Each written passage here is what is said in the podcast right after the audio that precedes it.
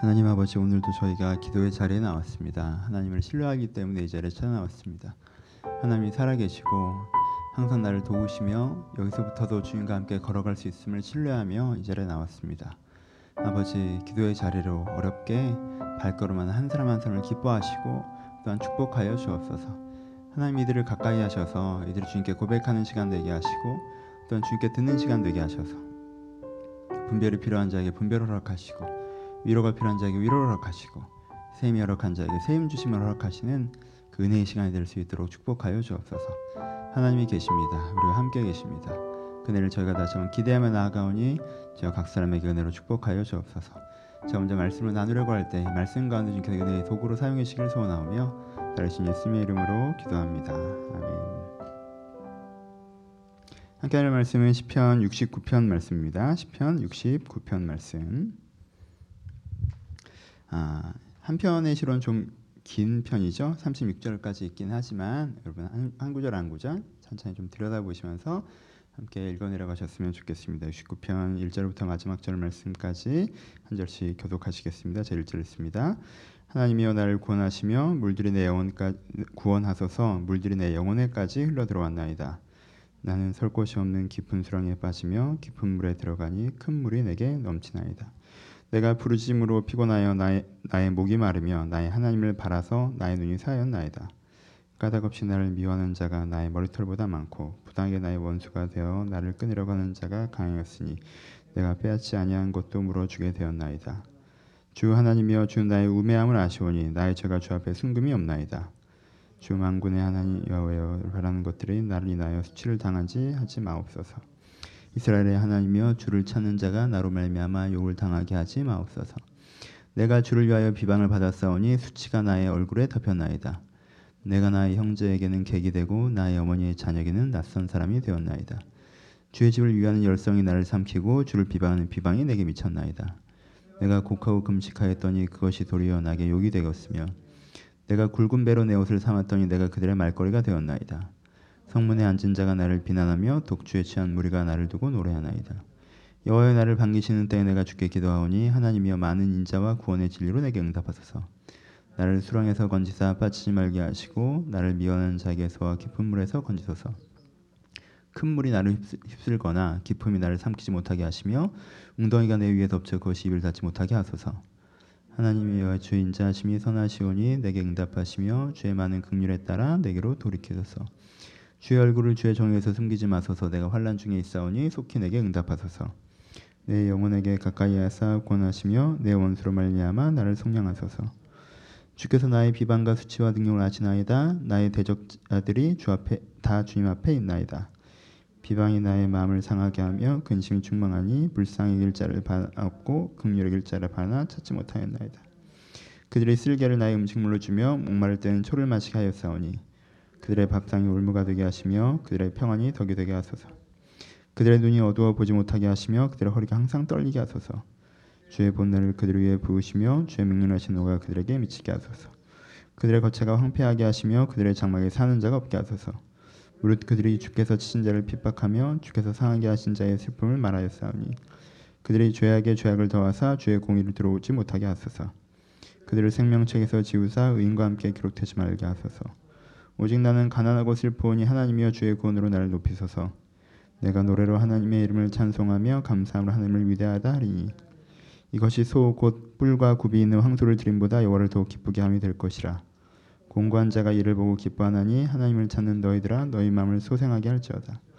여호와는 궁핍한 자의 소리를 들으시며 자기로 말며 갇힌 자를 멸시하지 아니하시나니 천지가 주를 찬송할 것이요 바다와 그 중의 모든 생물도 그리할지라다. 하나님이 시온을 구원하시고 유다의 성읍들을 건설하시리니 우리가 거기를 살며 소유로 삼으리로다. 그들의 종들의 후손이 또한 이를 상속하고 그 이름을 사랑하는 자가 그 중에 살리로다. 아멘. 시편 69편 말씀을 함께 나누려고 합니다. 69편은 좀 독특한 시입니다. 오늘 천천히 깊게 들여다보시고 좀 특별한 주제들이 담겨 있기 때문에 여러분들 기억하시는 시가 되셨으면 좋겠습니다. 봄내 보면 어떤 사람이 시인의 화제로 나옵니까? 잘못한 사람이 시인 화자로 나옵니다. 시인 자기를 어떻게 고백합니까? 주는 나의 우매함을 아시오니 나의 죄가 주 앞에 숨김이 없나이다라고 표현합니다. 내가 잘못했어요, 그렇죠? 그리고 시인이 어떻게 표현하냐면요, 28절에 26절에 표현하기를 주께서 치신 자라고 자기를 표현하고요. 주께서 상하게 하신 자라고 자기를 표현합니다. 그러니까 이 시는 어떤 사람이에요? 내가 잘못해서 하나님이 나를 치셨어요. 내가 잘못해서 하나님께 나를 상하게 하셨어요. 내가 잘못해서 내 인생에 문제가 생겨난 사람입니다. 그 전에 계속 악인이었던 건 아니었어요. 이 사람은 하나님의 길에 서 있었어요. 바른 방향에 서 있었습니다. 내가 바른 방향으로 살다가 바른 방향으로 살다가 잘못하는 거예요. 여러분 의로운 편에 서 있다가 잘못한 사람이 감당에 대한 수치가 얼마나 큰지 아십니까? 시는 그것들을 얘기합니다. 내가 바른 편에 서 있다가 내가 잘못하였더니 어떤 일이 벌어집니까? 선한 사람이 나를 공격합니다. 그렇죠? 같이 같은 선한 편에 있었어요. 근데 그 중에 한 사람이 불의한 일을 행합니다. 그럼 같은 선한 사람들이 이 사람에게 더욱 분노하죠. 그렇죠? 우리도 그렇게 하잖아요. 더욱 분노합니다. 그래서 어떻게 표현하냐면 어, 시인 얘기를 성문에 앉은 자가 나를 비난한다라고 표현하죠. 성문에 앉은 자는 어떤 사람들의 판단하는 평가하는 재판관들이죠. 그렇죠? 재판관들이 나를 비난한다고 표현합니다. 그 앞에는 뭐라고 얘기하죠? 성, 신앙에도 어, 인용되는 구절이죠. 주의 주의 성전을 삼하는 열심이 나를 삼킨다라고 표현하죠. 그렇죠? 주의 집을 위하는 열성이 나를 삼킨다고 표현하니까 그러니까 하나님에게 열성을 가진 자가 어떻게 해요? 어, 떻게 제가 저럴 수가 있냐라고 나를 비난하죠. 그렇죠? 그리고 성문에서 사람들이 존경하는 재판관이 제가 저런 식으로 하면 안 되는 거야라고 나를 비판합니다. 그렇죠? 내가 바른 길에 섰다가 내가 잘못하면 의로운 사람들이 나를 공격하죠. 그리고 불의한 사람들도 나를 공격하죠. 성경에 어떻게 기록되어 있습니까? 아까 말한 것처럼 주의 집을 위하는 열성이 나를 삼키고 그렇죠? 하나님의 집을 위하는 사람도 나를 공격하고 주를 비방하는 자의 비방이 내게 미쳤나이다. 원래 하나님의 반대편에 서 있던 사람들은 잘하던 사람이 잘못하면 거봐 저렇잖아. 어? 원래 저런 거야. 잘하는 척하는 거고 좋은 척하는 거였죠. 주를 비방하는 자의 비방이 나에게 미치죠. 그렇죠? 그 밑에도 마찬가지죠. 성문에 앉아 있는 자들이 나를 비난하고 독주에 취한 무리가 나를 두고 노래한다고 표현하죠. 성문에 앉아 있는 자들이 나를 비방하고요. 선한 사람들이죠. 나쁜 사람들, 독주에 취한 사람이 나를 보고 노래해요. 야, 걔 그랬다며. 그 사람 그렇다며.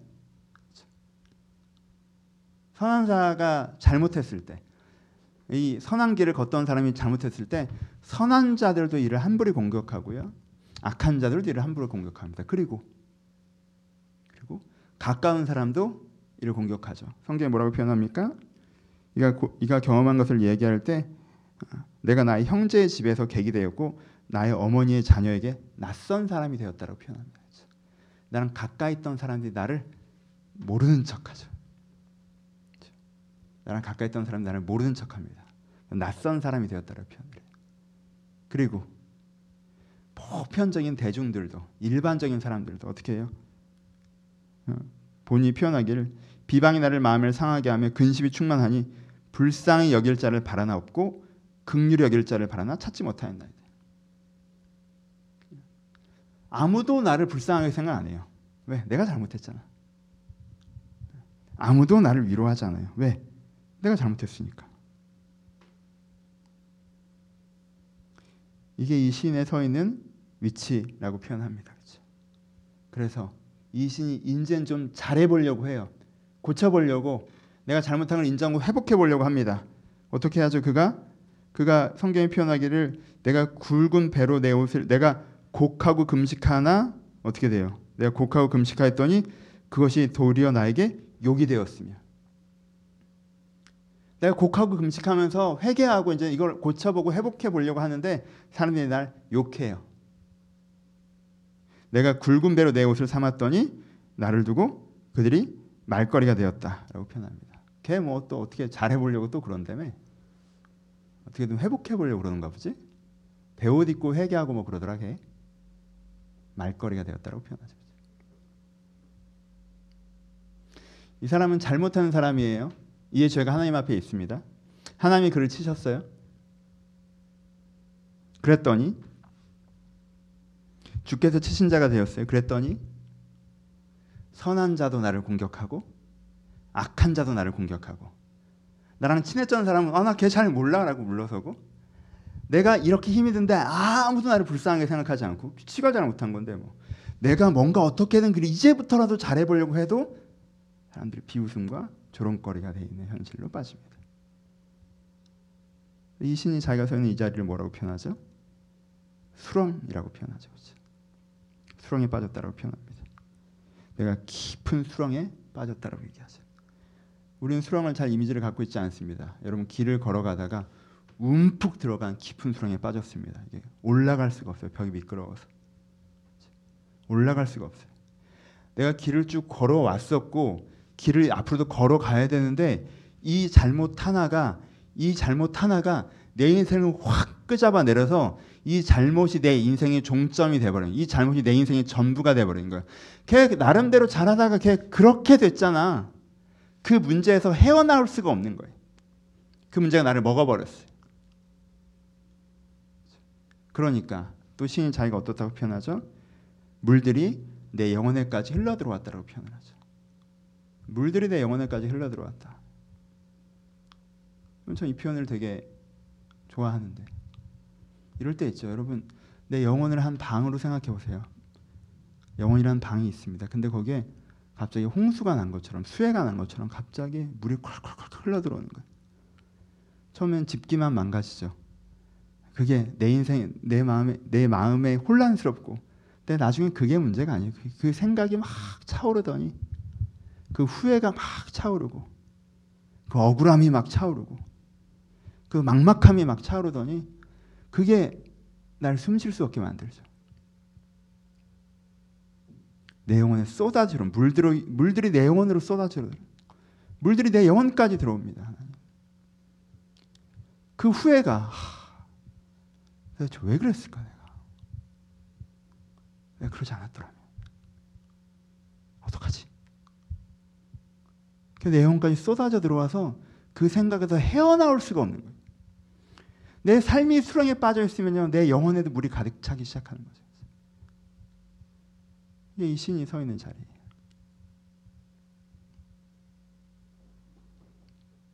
이건 어떻게 보면 되게 자연스럽죠. 어떻게 보면 되게 자연스럽습니다. 멀쩡하게 살아가던 사람이 살아가다가 큰 잘못을 했어요. 실수라고 부르지 맙시다. 잘못이죠. 잘못을 했어요. 또 이 잘못이 이 인생의 올무가 되는데 선한 사람도 이를 비난하고 악한 사람은 이를 조롱하고 친했던 사람들은 모른 척하고 낯선 사람들도 불쌍히 여기지 않고 내가 뭔가 잘해보려고 해도 비웃음거리가 되네. 아, 나 이제 이 문제에서 벗어날 수가 없구나. 라고 수렁에 빠진 것 같아. 그래서 내 마음에도 그 물이 채워 들어와서 내가 어찌할 수가 없는 이 시인이 서 있는 입장이에요. 근데 이 시인이 여기서 어떻게 합니까? 여기가 끝인가요? 내 잘못으로 내 인생이 파탄난 것입니까? 아니죠. 시인은 여기서 뭐라고 얘기해요? 부당하다라고 얘기합니다. 하나님이요. 나를 미워한 자가 나의 머리턱보다 많고 부당하게 나이가 원수가 되어 나를 끊으려고 하는 자가 강합니다. 하나님 이것이 부당합니다라고 얘기합니다. 무엇이라고 얘기합니까? 그들이 주께서 치신 자를 핍박하고 주께서 상하는 자의 슬픔을 말하였사오니. 여러분 이 지점이 되게 중요합니다. 여러분 내가 하나님께 맞았을 수 있어요. 내 잘못으로 내 인생에 문제가 생길 수 있어요. 하지만 그렇다고 해서 그 선한 사람들이 나를 함부로 대할 권리가 생기는 것도 아니고 그 악한 사람이 나를 조롱해도 되는 존재가 되는 것도 아니고 나랑 친밀했던 사람이 나를 나를 단죄로 되는 것도 아니며 나와 무관한 자들이 나에게 냉정해서 되는 것도 아니라는 거예요. 내가 한 잘못만큼 내가 책임질 거예요. 하지만 그 잘못만큼 책임진 이후엔 내 인생의 기회가 거기 그대로 있는 거예요. 내가 그 한 번의 잘못으로 과도하게 책임을 져야 되는 게 아니에요. 시인이 뭐라고 고백합니까? 내가 하나님 내가 잘못했지만 내가 빼앗지 아니한 것도 물어주게 되었습니다라고 고백해요. 이거 잘못된 거 아닙니까 하나님? 내가 빼앗은 거, 내가 잘못한 거, 내가 책임지겠습니다. 하지만 근데 내가 빼앗지 않은 것까지 내가 물어줘야 하는 건 아니지 않습니까? 저들이 부당하게 나를 공격합니다. 부당하게 나를 힐난합니다. 내가 잘못을 했다고 해서 저들의 형제가 아닌 것이 아니고 내가 그 애가 잘못한 것이 아닌데 그가 왜 나를 조롱하는지 모르겠고 나보다 더 악한 많은 잘못을 했던 자들이 왜 나를 웃음거리로 삼는지 모르겠으며 내가 잘못한 것을 책임을 이미 다 졌는데 지고 있는데 왜 그 의롭다고 하는 자들이 나를 함부로 규정하는지 모르겠습니다. 라고 외칩니다. 그리고 시인은 거기서 한 걸음 더 나아가서 나약한 자를 짓밟는 저들을 그냥 두지 말아 달라고까지 기도합니다. 나약한 자들을 짓밟는 저들을 그냥 두지 마소서. 내가 잘못했고 내가 책임졌고 내가 이젠 잘해보려고 했는데 여전히 나를 함부로 말거리를 삼고 조롱하며 무시하고 멸시하는 그들을 그저 두지 말아달라고 하나님께 간구합니다. 이건 이 부당하다고 규정하는 게 신의 자세예요. 그리고 그가 무엇을 의탁합니까? 그가 하나님을 의탁합니다. 여러분 하나님은 이 사람을 치셨으나 이 시인은 인정하기를 내가 잘못한 것들에서 경책하신 것이지 나를 버리신 것도 아니고 내 인생이 끝났다고 말씀하신 것도 아니고 나를 포기하신 것도 아니라는 걸 신뢰하고 있습니다. 그래서 첫 줄이 어떻게 시작해요? 하나님이여 나를 구원하소서라고 표현합니다. 하나님이여 나를 구원하소서. 어떤 하나님을 얘기합니까? 아, 이, 이 시인이 표현하길요. 13절에 여호와여 나를 반기시는 때라고 표현하면서 나를 반기신 하나님을 얘기합니다. 내가 배옷을 입고 회개하고 잘해보려고 하면 하나님께서 나를 어떻게 하신다는 거예요? 반기신 하나님이라고 이 시인은 고백해요. 그리고 시인이 어떻게 고백합니까? 주의 인자하심이 선하다고 고백하고 주의 많은 긍휼에 따라서 내게 돌이켜 하려고 고백합니다. 주의 많은 긍휼에 따라서 시인은 내 영혼을 가까이 하사라고 고백합니다. 이 시인은 뭐에 대한 확신이 있어요? 하나님께서는 나를 여전히 반기신다라는 거. 내가 제대로 하려고 할 때 하나님께서 나를 반기시고 나를 극률여기시며 내 영혼을 가까이 하시는 분이라고 고백합니다. 그 하나님이 내가 잘못해서 문제가 생긴 여기에서도 여기에서부터라도 내 인생을 함께 만들어갈 수 있는 하나님이시라는 것을 고백한다는 거예요. 그리고 어디까지 갑니까? 하나님, 나는 가난하고 슬퍼하니 주여 나를 구원하소서. 하나님, 하나님을 찾는 너희들아, 너희 마음을 소생하게 할지어다. 마음에 다시 살아나는 여행, 내 영혼을 소생시키시고의 고백까지 나갑니다. 지금 물들이 내 영혼까지 들어왔고 내 삶이 웅덩이에 빠진 것 같지만 하나님께서 분명히 내 영혼을 소생시킬 것이라고 확신하면서 하나님을 찾는 너희들아 너의 마음을 소생케 하라 마음을 회복하라 하나님께 분명히 하실 것을 신뢰하라라고 이야기한다라는 것입니다. 여러분 이 독특한 시를 이 독특한 시적 감성을 여러분들이 꼭 기억하셨으면 좋겠네요. 그래서 여러분 인생 이 날이 찾아올 때 69평을 암송하십시오. 왜? 때로 우리는 내가 잘못하니까.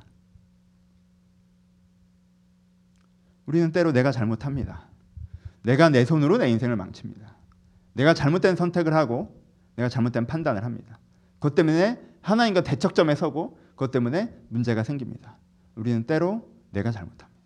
여러분 그때 69편을 기억하십시오. 69편은 무엇을 기억해야 됩니까? 내가 잘못해서 내가 잘못해서 내 인생에 수렁에 빠진 것 같은 날 내가 잘못해서 내, 내 마음에 물이 가득한 것 같은 날 내가 잘못해서 선한 자는 나를 비난하고 악한 자는 나는 조롱하고 친한 자는 나를 모른 척하고 무관심한 자 나에게 낯선 자들도 나에게 무관심한 그날 내가 뭔가 잘해보려고 해도 사람들이 나를 조롱하는 그날 여러분 10편 69편을 기억하시고 나는 나의 편이 되주셔야 합니다. 반드시. 나는 나의 편이 되주셔야 합니다. 우리가 절대 하지 말아야 되는 것은 내가 절대 하지 말아야 되는 건 내가 잘못했죠. 누가 몰라요? 내가 잘못했어요. 내가 잘못해서 이렇게 됐어요. 책임질 거예요. 내가 풀어나갈 거고. 그런데 그렇다고 해서 그들이 여러분들 함부로 얘기할 권리가 생기는 게 아니에요. 그들이 여러분들 함부로 대할 권리가 생기는 게 아니에요. 그러니까 그들과 함께 서서 여러분들을 조롱하지 마세요. 그들과 함께 서 여러분들을 비난하지 마세요. 아, 내가 왜 그랬지? 내가 도대체 왜 그랬을까? 날 더 수렁으로 밀어넣지 말란 말이에요. 아, 난 여기서 끝나는구나. 내가 이렇게 돼버렸구나. 아, 내가 왜 도대체 내 후회와 내 답답함과 내가 나를 비난하는 위치에 서서 그들의 말이 현혹되어서 내가 내 반대편에서 나를 비난하지 마시라는 거예요. 거기가 출발점입니다.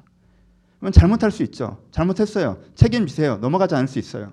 책임졌잖아요. 책임지고 있고요. 제가 한 잘못에서 제가 책임지고 살아가고 있어요. 근데 왜내 잘못에 피해보지 않은 것들이 왜 나한테 날 비난하고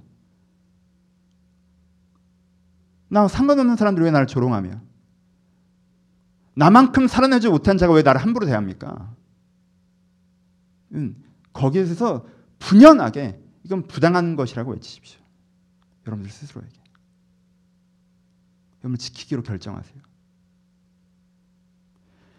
내가 잘못한 날, 내가 잘못해서 내 인생에 문제가 생긴 그날, 내가 내 반대편에서 나를 비난하지 말고 내가 나를 지켜주기로 결정해야 돼요. 그리고 나를 비난하는 사람들, 나를 조롱하는 사람들과 싸우기로 결정해야 돼. 그리고 거기서부터도 나를 도우신 하나님을 신뢰하며 나가야 합니다. 거기서부터 나를 도우신 하나님. 여전히 나를 반기신 하나님. 여전히 나를 가까이 하신 하나님. 그 수많은 긍휼. 그 깊은 인자. 내가 잘못했어도 하나님 긍휼하시고 인자하십니다. 내 잘못을 경책, 고치길 바라시는 것이지 하나님 나를 버리길 바라시는 게 아니에요. 하나님 나를 공격하시는 것이 아니라 하나님 나를 고치시는 거예요.